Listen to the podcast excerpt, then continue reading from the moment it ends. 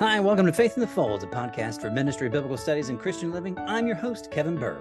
Today on the podcast, we have Dr. Jeremy Daggett, Director of Harding University in Latin America and a full time missionary in Arequipa, Peru, and someone I have had the great pleasure and blessing to call a friend for the last 15 years. Jeremy, thank you for joining us on the podcast today. So glad to be here. Thanks for the chance to be with you.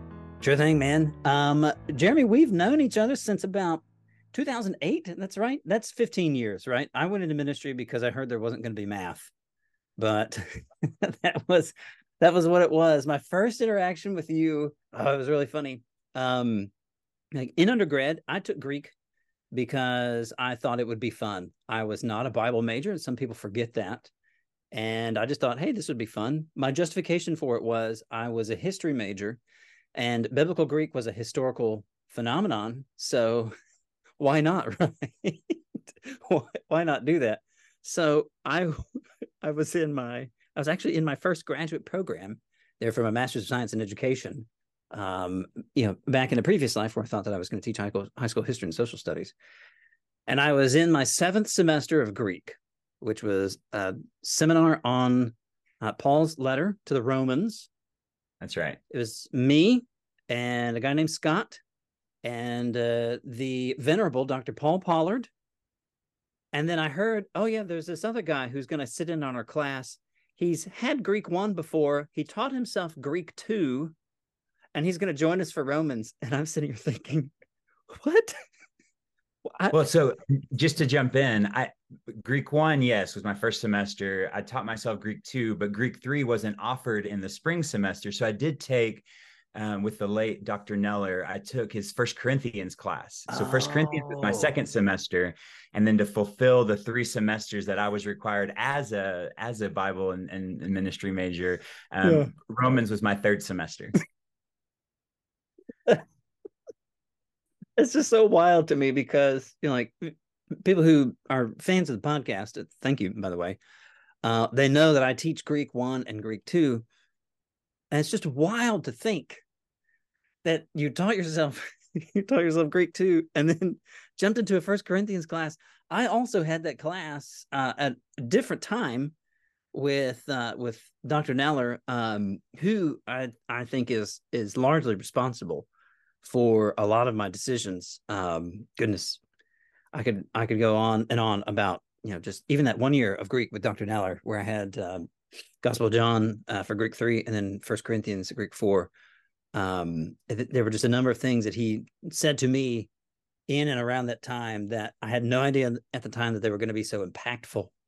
And yet here I mm-hmm. am years later, having followed advice that he gave me long before I even knew it was going to be relevant for me. You know, the Lord works in serious ways. But the fact that you you did all that and then for your third semester class jumped into what was the equivalent of my seventh semester. I was uh, I was rightfully wowed by by this by this new kid, Jeremy, in uh, in Greek seven for me and Scott, and we had a great time.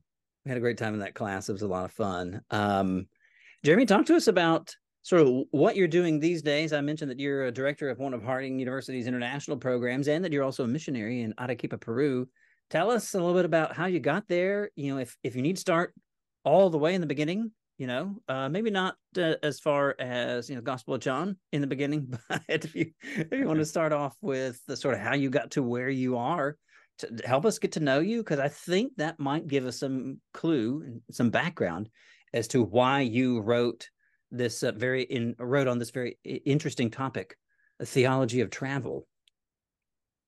Yeah, let me start off just by giving a little bit of an idea what we're actually doing here in Arequipa, um, and then I'm happy to sort of connect some dots in my origin story that might even show how I got to that one semester in 2008 where I happened to be taking five different classes in five different languages because that was a very unlikely uh, thing to happen um, just a few years before that. So Um, so in I moved here with my wife, uh, Katie, uh, here being Arequipa, Peru, the southern part of Peru.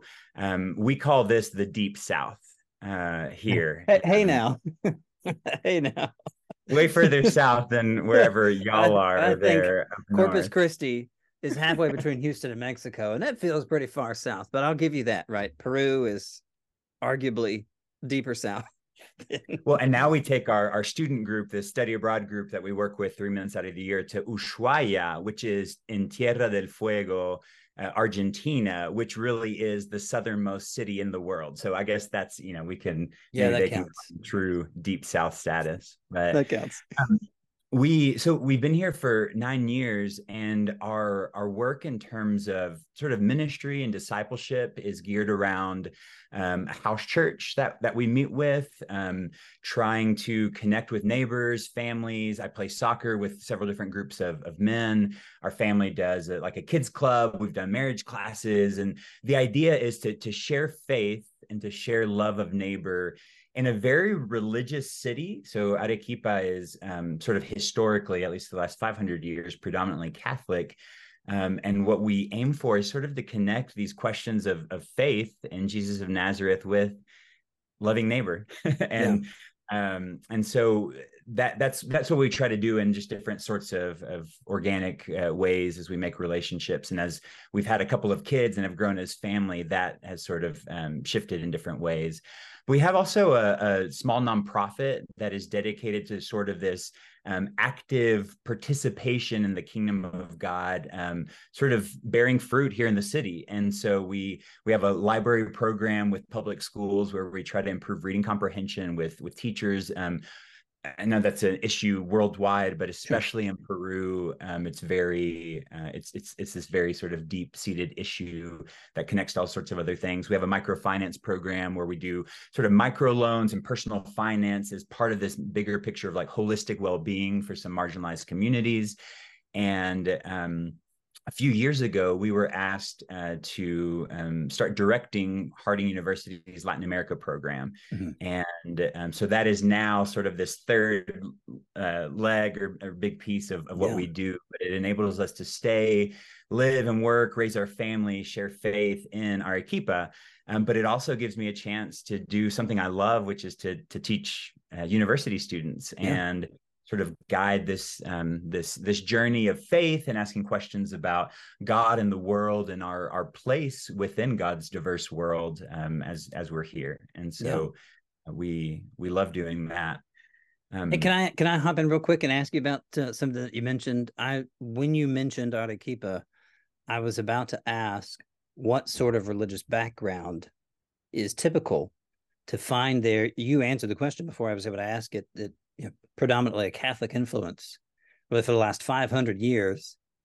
Um, similarly, in Corpus Christi, though not for as long, um, we are arguably not in the Bible Belt.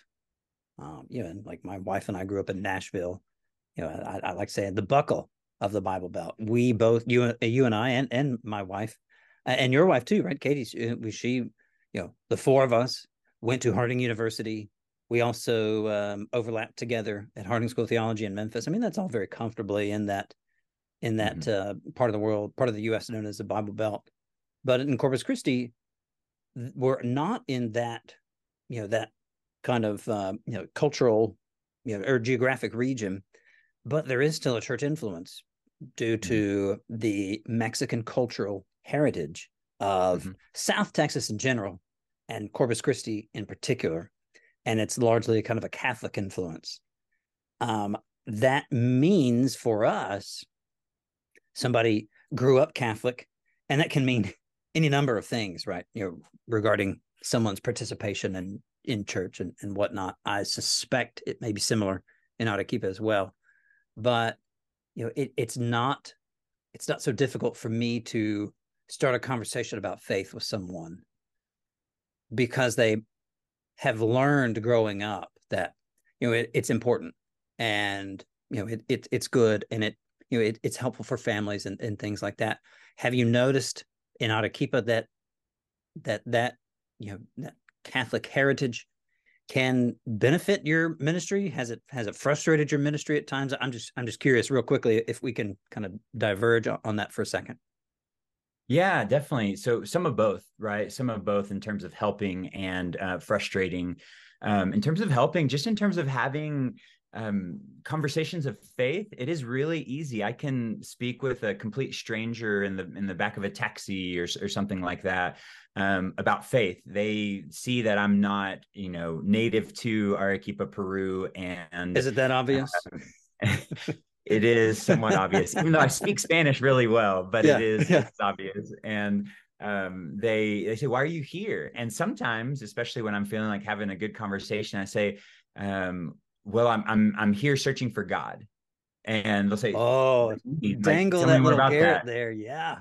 You know, and and then you know, and then that just opens up in a, a conversation of faith where it's frustrating. I never knew um, I would live in a place because um, I'm not a shy follower of Jesus, right? And so I never knew I would live in a place where um, saying I was a I'm a Christian would be such a a challenge in the sense that here the sort of when when we start to have these questions of faith they say wait are you a catholic or a christian and i think well like what you know what or they say are you catholic? And i'll say well in the you know in this original sense of the word catholic being part of the universal you know christ's universal church like yes absolutely little c not, little c catholic right. Yeah. i'm not a i'm not a catholic in the sense that that you you know you're thinking of but here because of the way church has grown um, they a lot of people even just within that catholic sphere will think of any other sort of um, branch of, of christian faith as being all about what it prohibits and so they'll ask well what are your prohibitions you know is it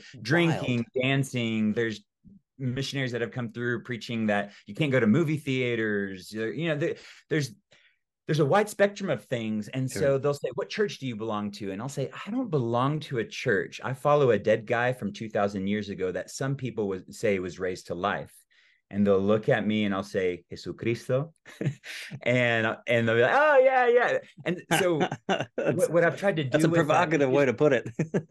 I just try to open up conversations of faith as opposed yeah. to sort of what the general culture here does, which is like, yeah, we all believe in God, but we're gonna put everyone in their boxes and know where they go. And sure. so I yeah to throw off some of those labels and have actual enriching conversations about faith i try to I try to live in this gray area where people can't quite place me. Um, even like in in a couple of hours, I'm um, doing a funeral here, and it's a, a Catholic family, but who the daughter of of the man who just passed away uh, has been part of our house church for years, and and her mm-hmm. daughter now has been too for the last year.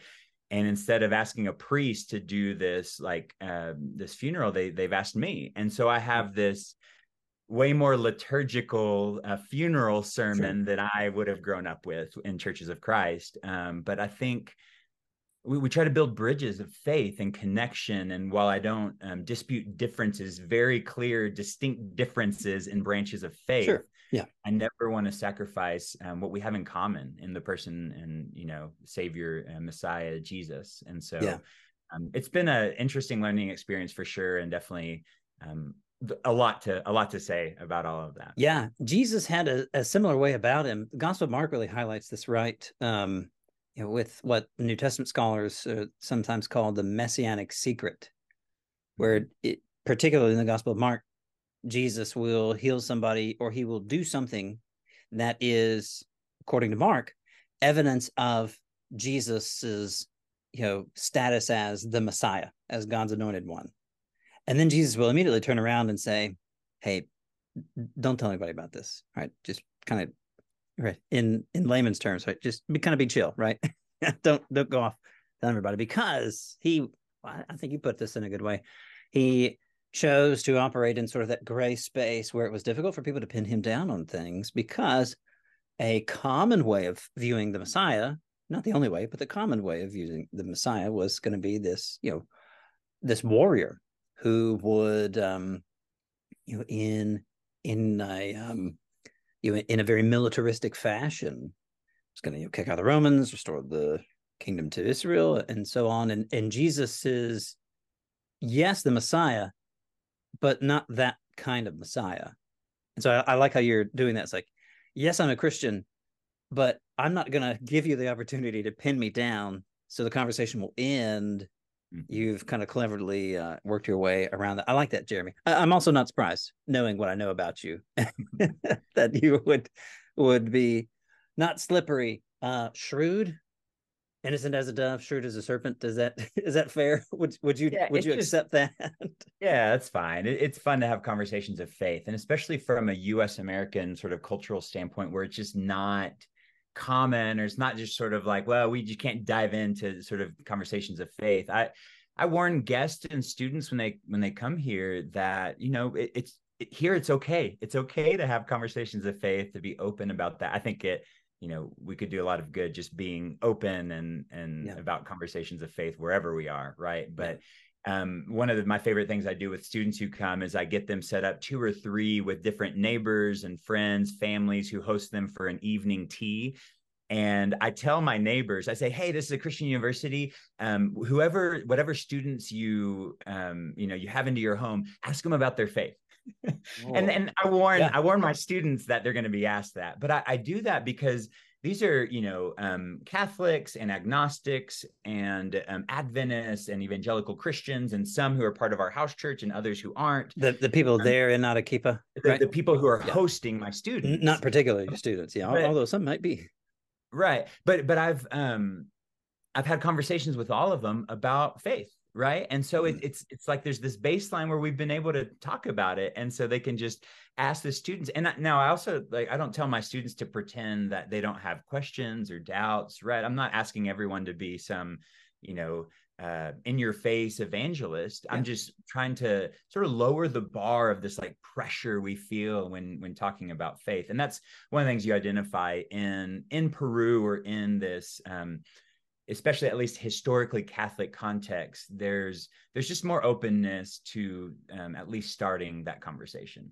Yeah, yeah. Uh, real real quickly, I'll and then we can get back to kind of how you got to where you where you are. Um, years ago, when we were still living in Kentucky, um, there was a a favorite burrito restaurant, and I won't name it particularly because you know the, the manager went above and beyond uh, you know his his duties to be generous to us. And so i i don't even know if he's still there but you know, there was our there's we had a favorite burrito restaurant.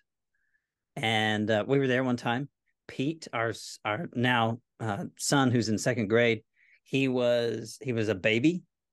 And like he was you know eating rice and chips and stuff like that. And just as babies do right? There's stuff everywhere. You were thinking seven years later there wouldn't be as many crumbs on the floor. Au contraire. but um, after we finished, you know, like I, we cleaned him up, cleaned up the high chair, and then like I got down on hands and knees and like was scooping up the you know hundred or so grains of rice underneath his chair, and the manager came over to us. He was like, "Hey, man, you, you don't have to do that." It's like, ah, I mean, we made the mess. You know, I I clean it up. It's it's not that big a deal. And he's like, no, I mean, like that's uh, cool. I was like, we'll do it. And I had the opportunity to say, you know, I've I've always found value in treating other people the way you want to be treated. So we're we're going to clean this up. And it's just that little bit, right? It's just a, a, an appropriate way because I had no, I, I just met the guy. Right. I had no way to know, like, if I if I say, well, you know, Jesus says, is that like how is he going to react with that? But if i can plant this little seed here very intentionally well turns out that guy was just really impressed with you know how a very small gesture of just like us cleaning up after our son that you know throughout the next like five years that we would go like you know once every couple months or so whenever he was there we'd get a free burrito or you know like he would compost chips and queso or something like that. It's like man, it's like he he didn't have to do that, but that little thing there was impressive to him enough. And like I got to talk to him throughout the rest of the time, and you know, bring up bring up faith every now and then. And so I, I hope he's doing well. But it was something very small like that, where it was it's not threatening, it was not aggressive, it was socially appropriate, but it was enough of a gentle little push to where I I think I gave him something worthwhile to think about. So anyway. Michael Frost, um, missiologist from Australia has this little it's really more of like a little workbook started off as a workbook that's now this little book called surprise the world but he he says in that that the first step to just being more open and sharing your faith is living questionable lives uh, in the sense of living lives that uh, provoke questions okay? i like that um, yeah. like getting down on your hands and knees to clean the floor or in my sense just living in a in a you know in another country um, where i stand out or i look different but it just yeah. it provokes these questions where then there's natural ways to um, to say a word a word of faith if, yeah. if that's a piece of why you're doing what you're doing. Yeah, I like that. Living questionable lives. Oh, that's that's so that's so mysterious and intriguing.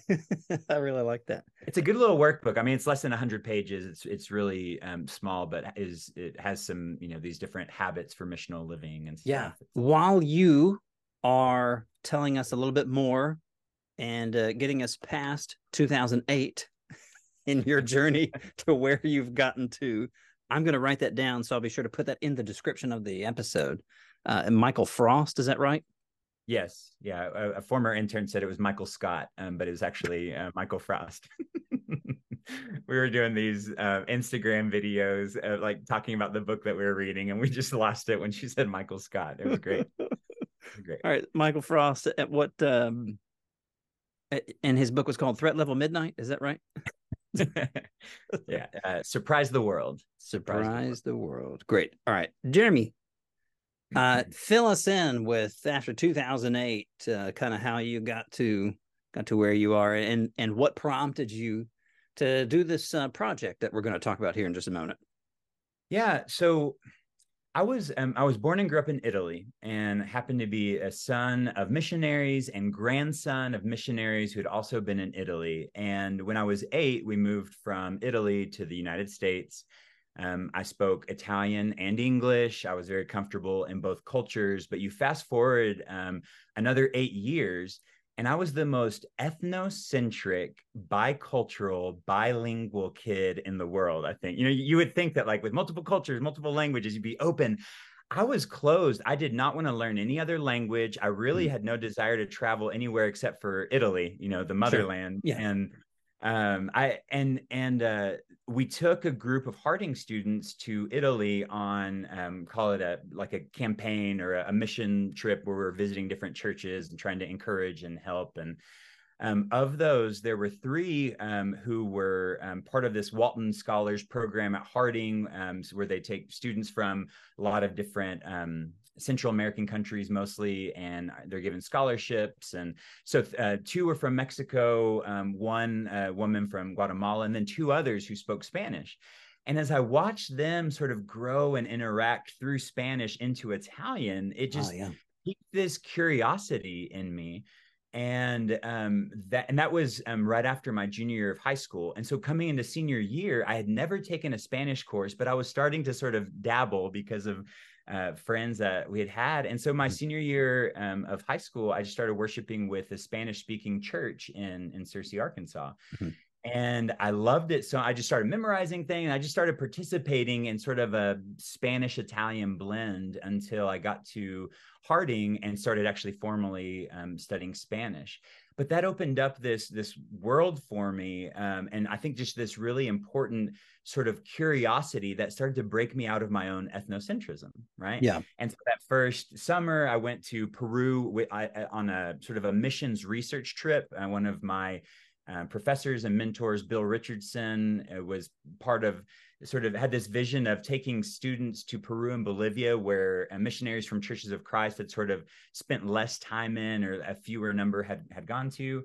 And mm-hmm. so I, I, went to Peru and to Bolivia, and that again just sort of opened up my world. And there was so much hospitality on the folks that interacted with me, especially early on when I was speaking about maybe 50 50 Spanish and Italian as I slowly um, yeah. worked that out of my system. But yeah. at, at Harding, what that turned into then was um, realizing then when I, for my theology studies, once I started studying Greek, I realized, oh, it's not just Spanish that comes to me sort of maybe more naturally because of um, multiple languages. Um, it worked with Greek too. And so, like we mentioned, by the end of first semester, yeah. just for my own curiosity, I had finished the book on, you know, the first year Greek book and just dove in and ended up, I had a scholarship at Harding. I was like, I have, you know, I have these classes I, I can take. Um, somewhat for free. And so that was why in my senior year, I I took a year of French and then I was studying Hebrew. And so that that semester with the five languages was because I had one sort of Bible major class in English and then sure.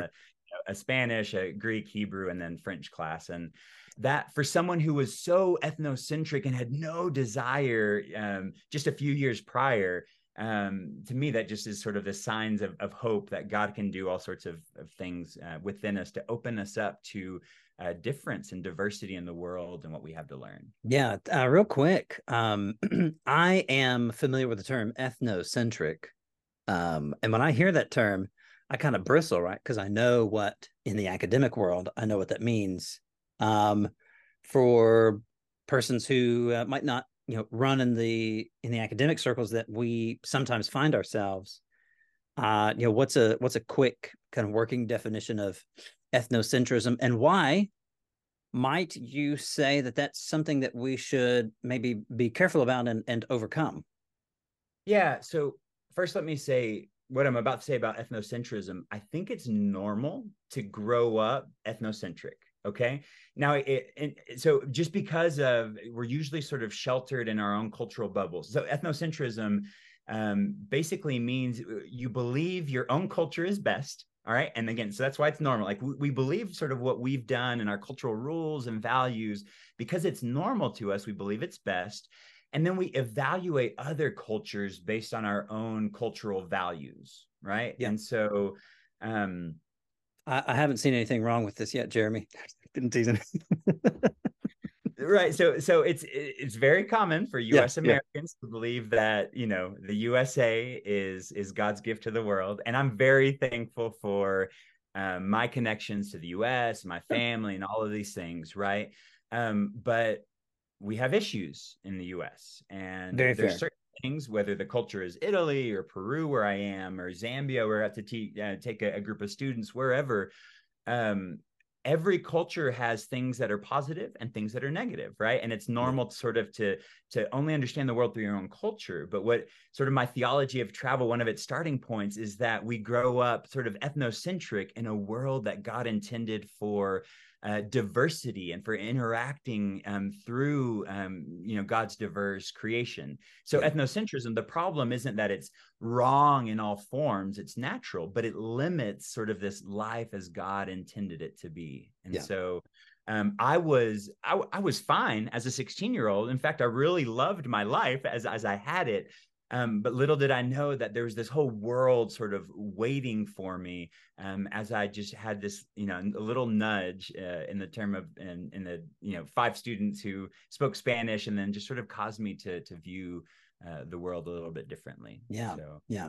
The um, the danger, or re- rather, the one of the things about about diversity is you know big buzzword, right? People are going to hear that, and depending on which way you know which way you feel about it you might either roll your eyes or you might think oh yeah that's the point. It's like well all right diversity as i've seen you know is inherent in the creation account in genesis 1 and uh, and 2 you know god made a variety of you know plants and animals and, and all kinds of things like that. Why? Well you know god loved a, a, a diverse creation that would generate you know a, a, a you know an, an, a a diverse beauty you know in that sort of life-giving and you know peaceful and you know orderly environment orderly in the sense that it uh, it allowed uh, life to flourish not orderly in like a tyrannical or author- authoritarian sense.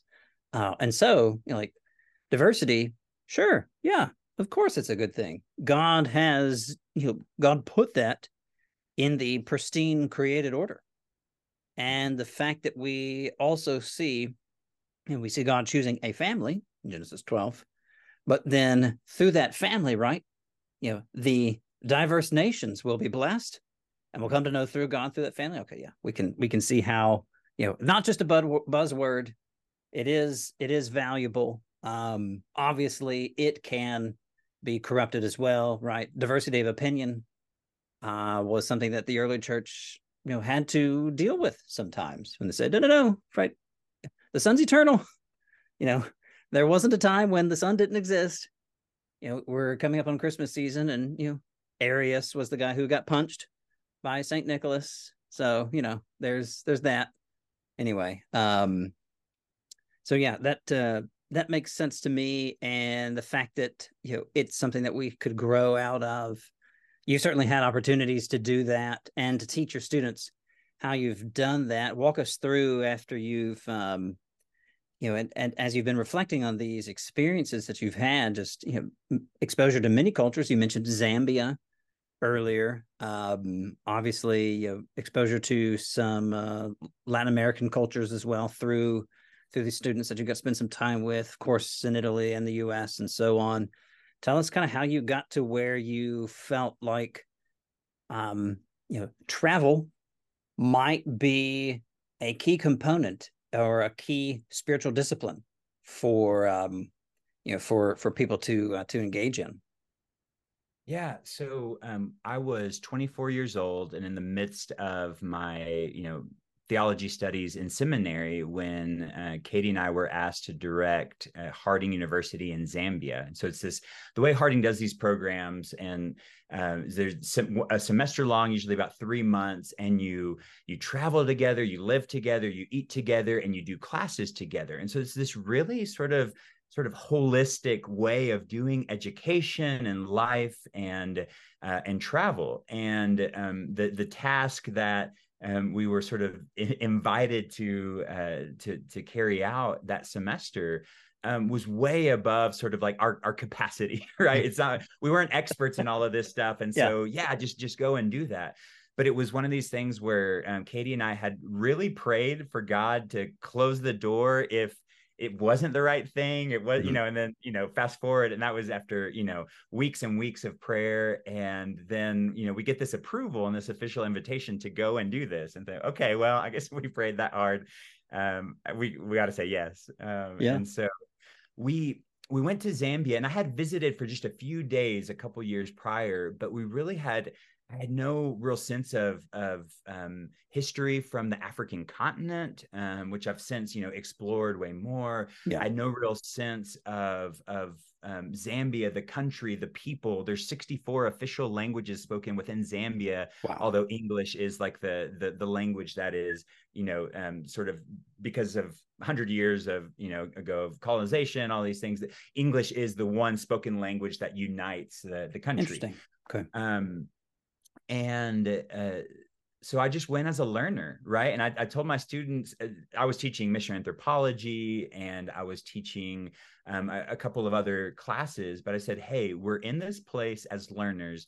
There's something for us to learn." And there were there were some things to deconstruct there in terms of uh, just the sort of the typical even just i had to convince the, the group of students there were 26 students that this wasn't a mission trip right? Because we're set up not to go and learn other places. Um same with with peru and other places we have this mentality i'm going and i have a mission right? And i think a starting point for our mission regardless is to go and be a learner right? And so anyway we were setting setting the stage to go and be learners but as, as i was over there because of this sharp contrast, uh, this distinct differences between myself and my background, the Zambian people, culture, language, place.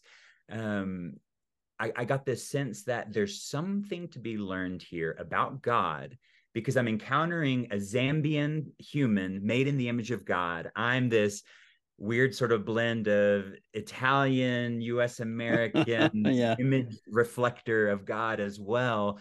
But in this space, there's something sacred that's happening um, that is here to teach us something about God, um, the world, and who we are within that.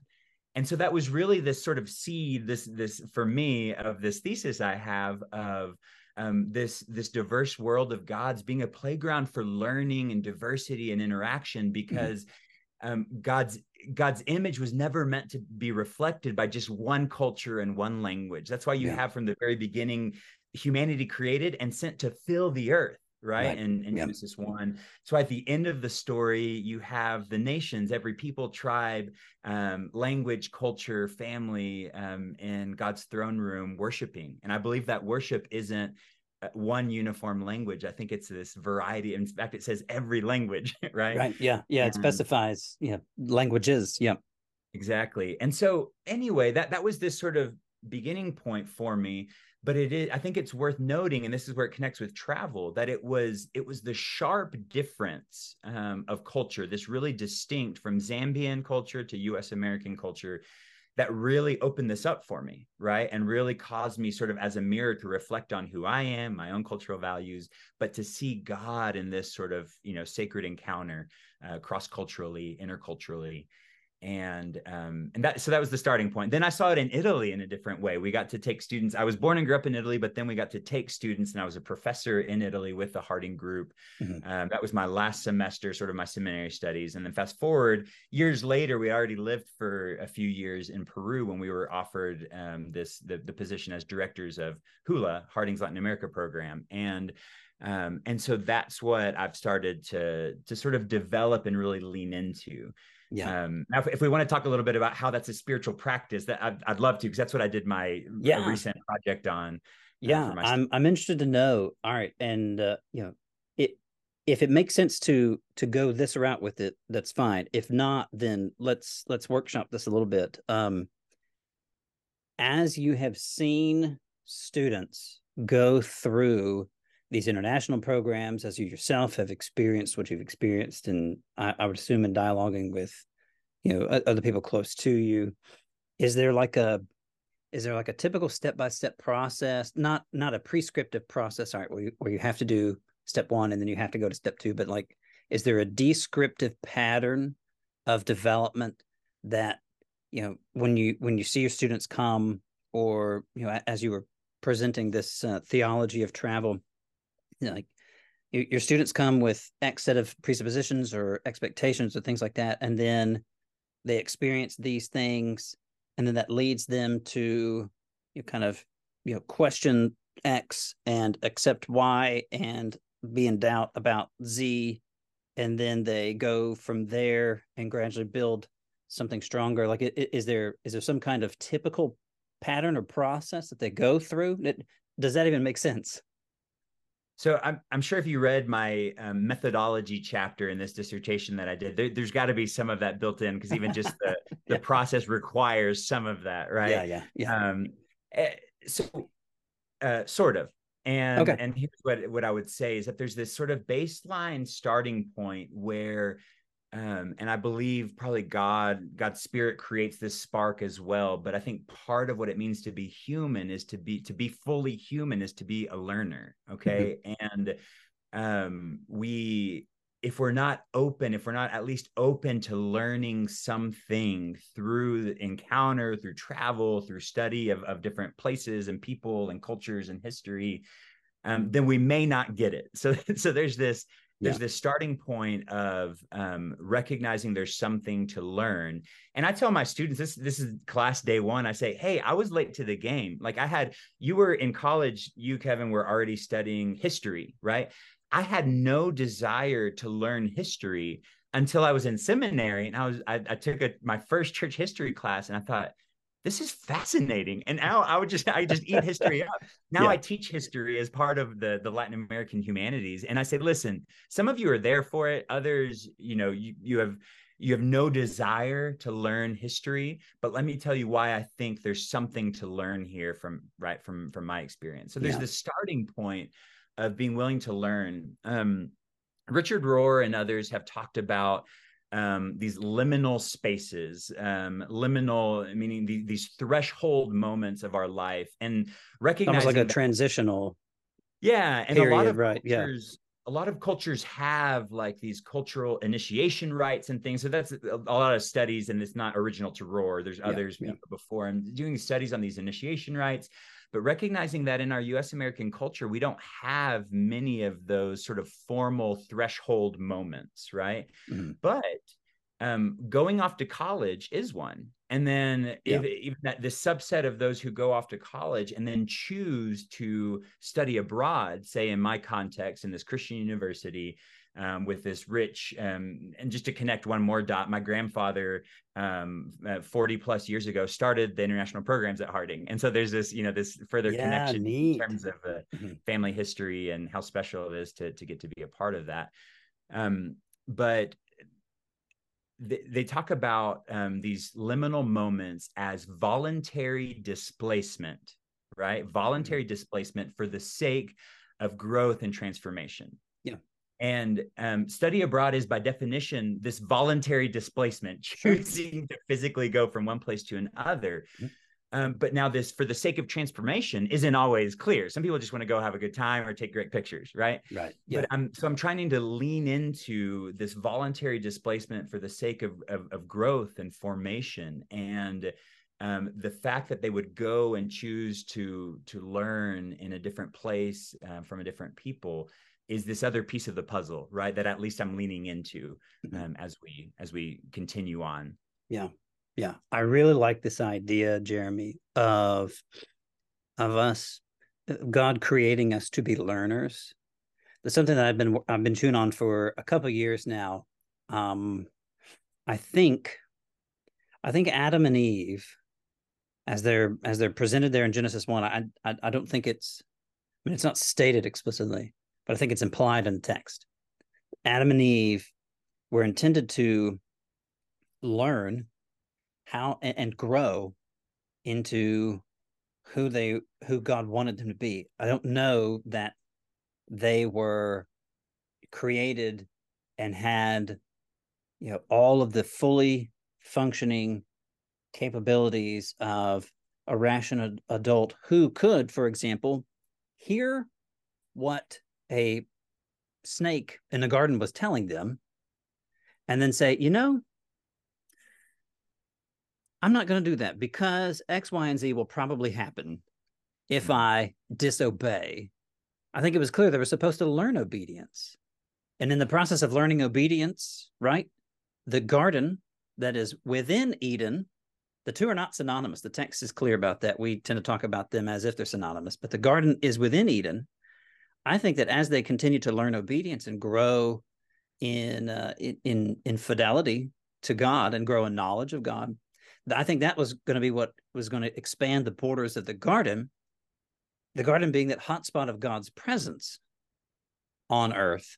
And then that gradually would be how that they were supposed to you know, sort of fill and subdue the earth, you know, rule and have dominion over it and, and so on. So I, yeah, I think that that that makes sense that learning there is implied. They, their their um, mandate to learn was is implied there in, in Genesis. I don't I don't know if you do anything with that in your work, but that makes sense to me at least.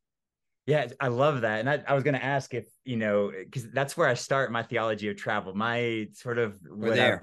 I've loved in my playground, based on another, you know, former professor, John Fortner, the the best I think to this day, the best sort of theology class I've ever had, um, where we spent, it was supposed to be this advanced introduction to the Old Testament. And we spent a month in Genesis one to three, I've heard, you know, another month, you know, and so, um, but I, I have been developing, I know this gets, as we do theology, somewhat controversial, but I, I talk about God as learner in this in Genesis one, God, obviously God omniscient, right? And, um, uh, God, but God is depicted in Genesis 1 is, you know, is speaking and is creating, but God is also seeing, separating, evaluating, right? There's all these things that God is doing that it's almost as if God creating something, doing something new is taking the time to sort of to evaluate it and to say this is good. And then you know, in the next chapter, God will say this is not good, right? Yeah. And there so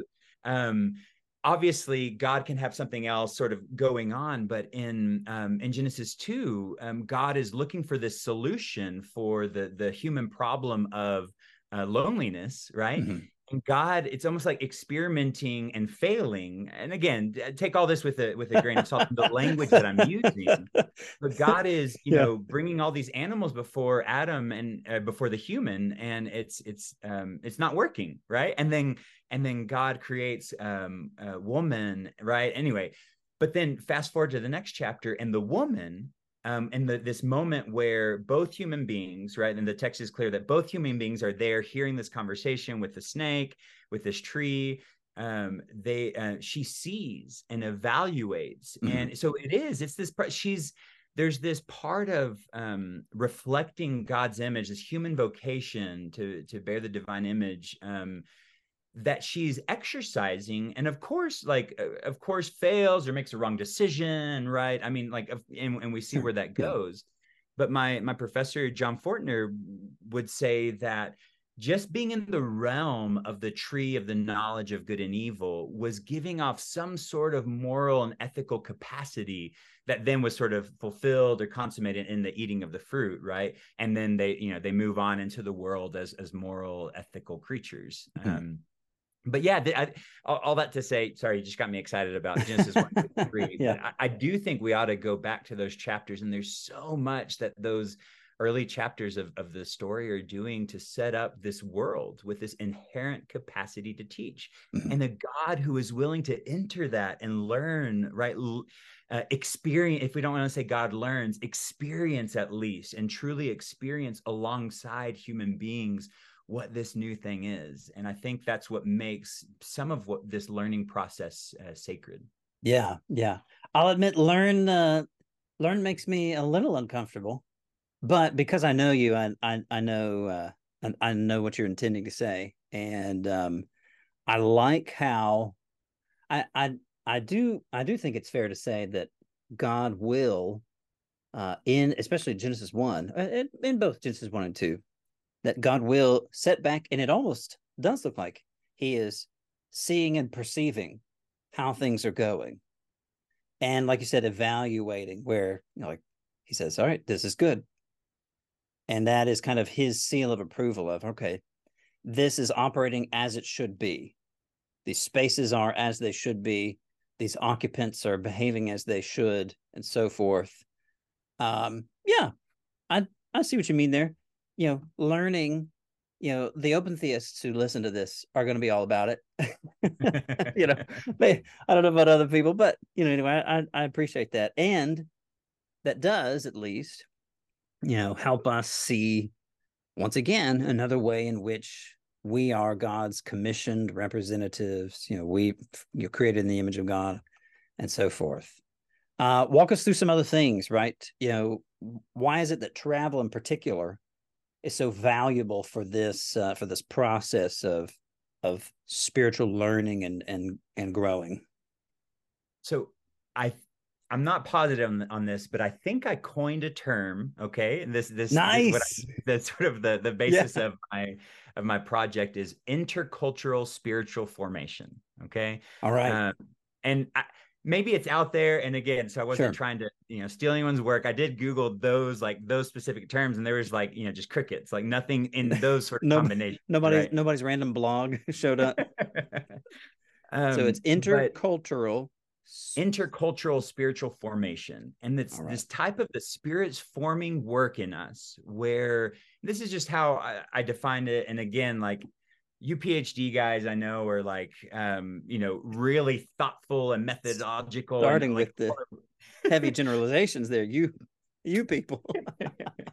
no, I, I say all this to say, like, I'm not saying what I'm about to give is the best or only definition, but at sure, some point yeah. you have to get the work done, right? Yeah. And so it's this the spirit's forming work, right, in this diverse world, um, where your awareness of God um and a, awareness of God's diverse world uh, results in this increased capacity to know God and um, to know know and love your neighbor, right? So it's this it's this um, connection with you know the spiritual formation, the spirit's forming work in in your life, but at this with this intercultural component. And if you if you think that's a stretch, just read the Book of Acts, okay, yeah. um, where the spirit's forming work is doing so much to cross cultures and to um, to to make uh, the the message known in different language groups. Acts two with Pentecost, Acts mm-hmm. ten, right, with this journey uh, across cultures.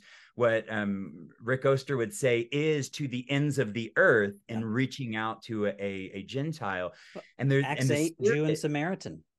Right. Yeah. yeah. So the, the spirit's forming work. That's what the spirit of God does. Yeah. Right. And and so it's it's saying that as as we travel, and if what I've said with my students is travel alone isn't enough because there's plenty of plenty of travel happens and, sure. and not much formation happens. Okay. Yeah. But it's this travel um, combined with theological reflection. And mm-hmm. what I what I ask my students to do through this humanities class that they take and through uh, the Bible class that is sort of a theological counterpart to this class is to reflect theologically about the God in whose world we are traveling, right?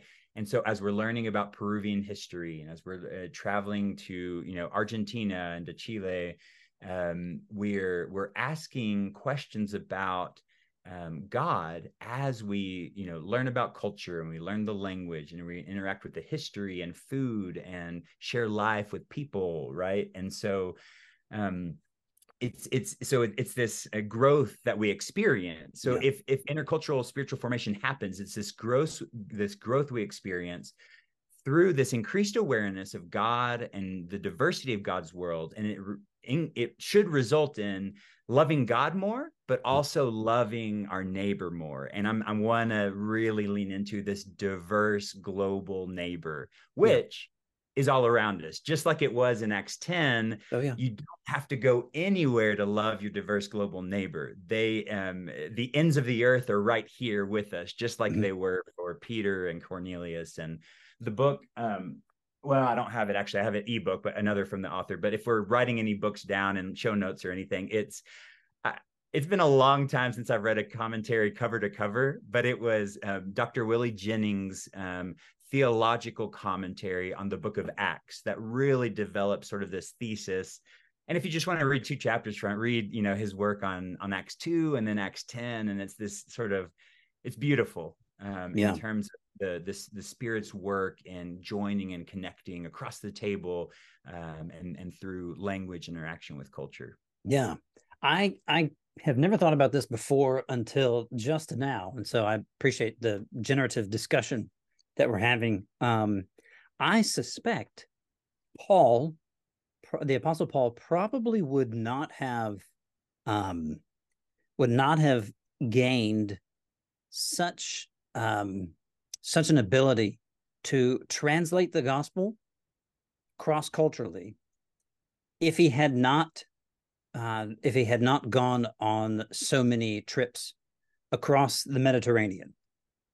But Paul's ability there to speak to issues in places as as uh, you know foreign to him as a place like Ephesus, mm-hmm. and places as um, as Roman as Philippi, places as um, as cosmopolitan as Corinth, and um, you know places as as historic as as Rome itself, at least you know in terms of his letter.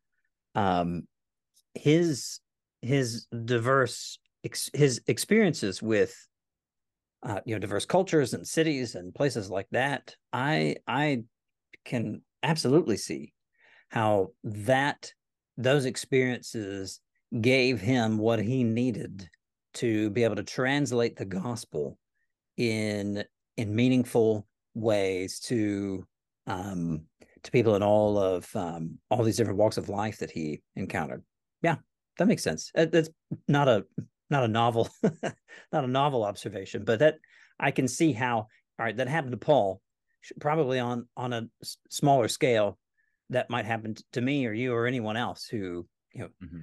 reflects theologically on their uh, experiences where in some way or another they're they're crossing cultures. Yeah.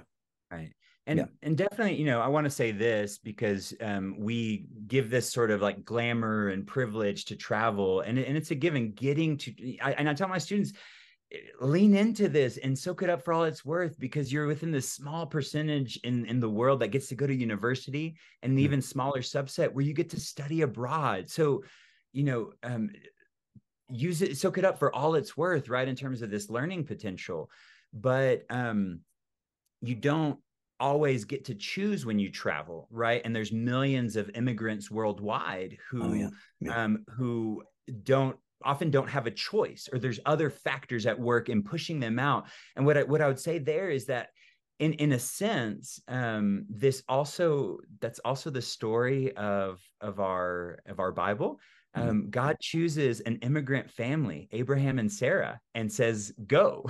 Right. so if yeah. you read those little details at the end of Genesis 11, they're immigrants and they got stuck sort of on their way somewhere else, and God's going to start out this new um, it's not a new mission, but this new way of extending God's blessing to um, all, you know, um, all the families of the earth. And it's uh, it starts out with this command to go, right? So, yeah. so mm-hmm. it's all this to say that even in in all sorts of, of people movements and whether it's travel by choice uh, there's immigration whether it's it's loving our immigrant neighbor whatever that is there is space for the spirit's forming work um, yeah to be done to um, form you and to form the person that you're in, encountering with, because that's the type of world that um, God has created.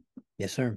Jeremy, as we uh, close here this morning, I want to say thank you so much for uh, for the conversation. Really enjoyed getting to hear about what you're doing. Um, I'm feeling more convicted to ask my elders for a larger travel budget.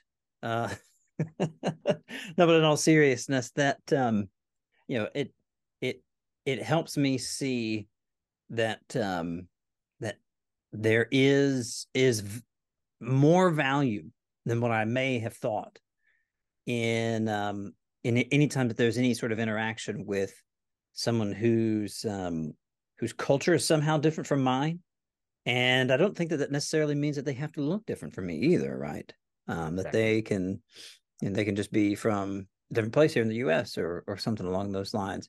Um wrap as we wrap up here could you give us maybe a couple of practical steps like what is something that i could do to you know be a little bit more sensitive to the kinds of things that you talked to us about or in addition to the couple of things that you've already mentioned the book by michael frost the theological commentary on acts by willie jennings are there maybe a, a, another book or two that you might recommend that might help us kind of gain some sensitivity towards these things yeah, definitely. So um, I don't want to give any spoilers for future Faith Unfolds episodes, um, but there may be a future uh, in a future episode another mentor of ours speaking about this uh, a, a, specific context of things going on in our world right now, yeah, and yeah. includes um, suffering and hurt, and there's um, sort of racism cultural difference gone wrong right and so uh, mm-hmm. none of this um turns uh, you know is turning away from the real hurt and challenge in our world right and so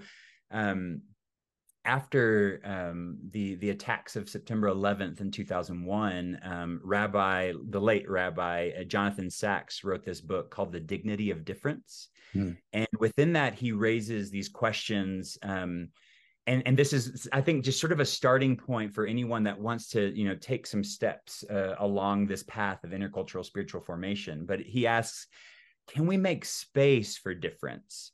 Can we hear the voice of god in a language a sensibility a culture not our own can we see the presence of God in the face of a stranger? Right. And so I think yeah. that w- that was more than 20 years ago that he, mm-hmm. he wrote this, but his desire was to, in the face of tragedy, um, which was caused in a sense by some of these religious and cultural differences historically, can we come together can we as people of faith make space for difference and see god in one who is so different from us whether it be you know looking different or whether it be culturally or linguistically or whatever and so yeah. um yeah uh, that that book in itself or even just like the first couple of chapters is is a worthy especially in terms of um, now in 2023 um, and and the conflict right with Israel and Palestine and mm. um, and and those difficulties. Um, but also um, then taking a step to um, maybe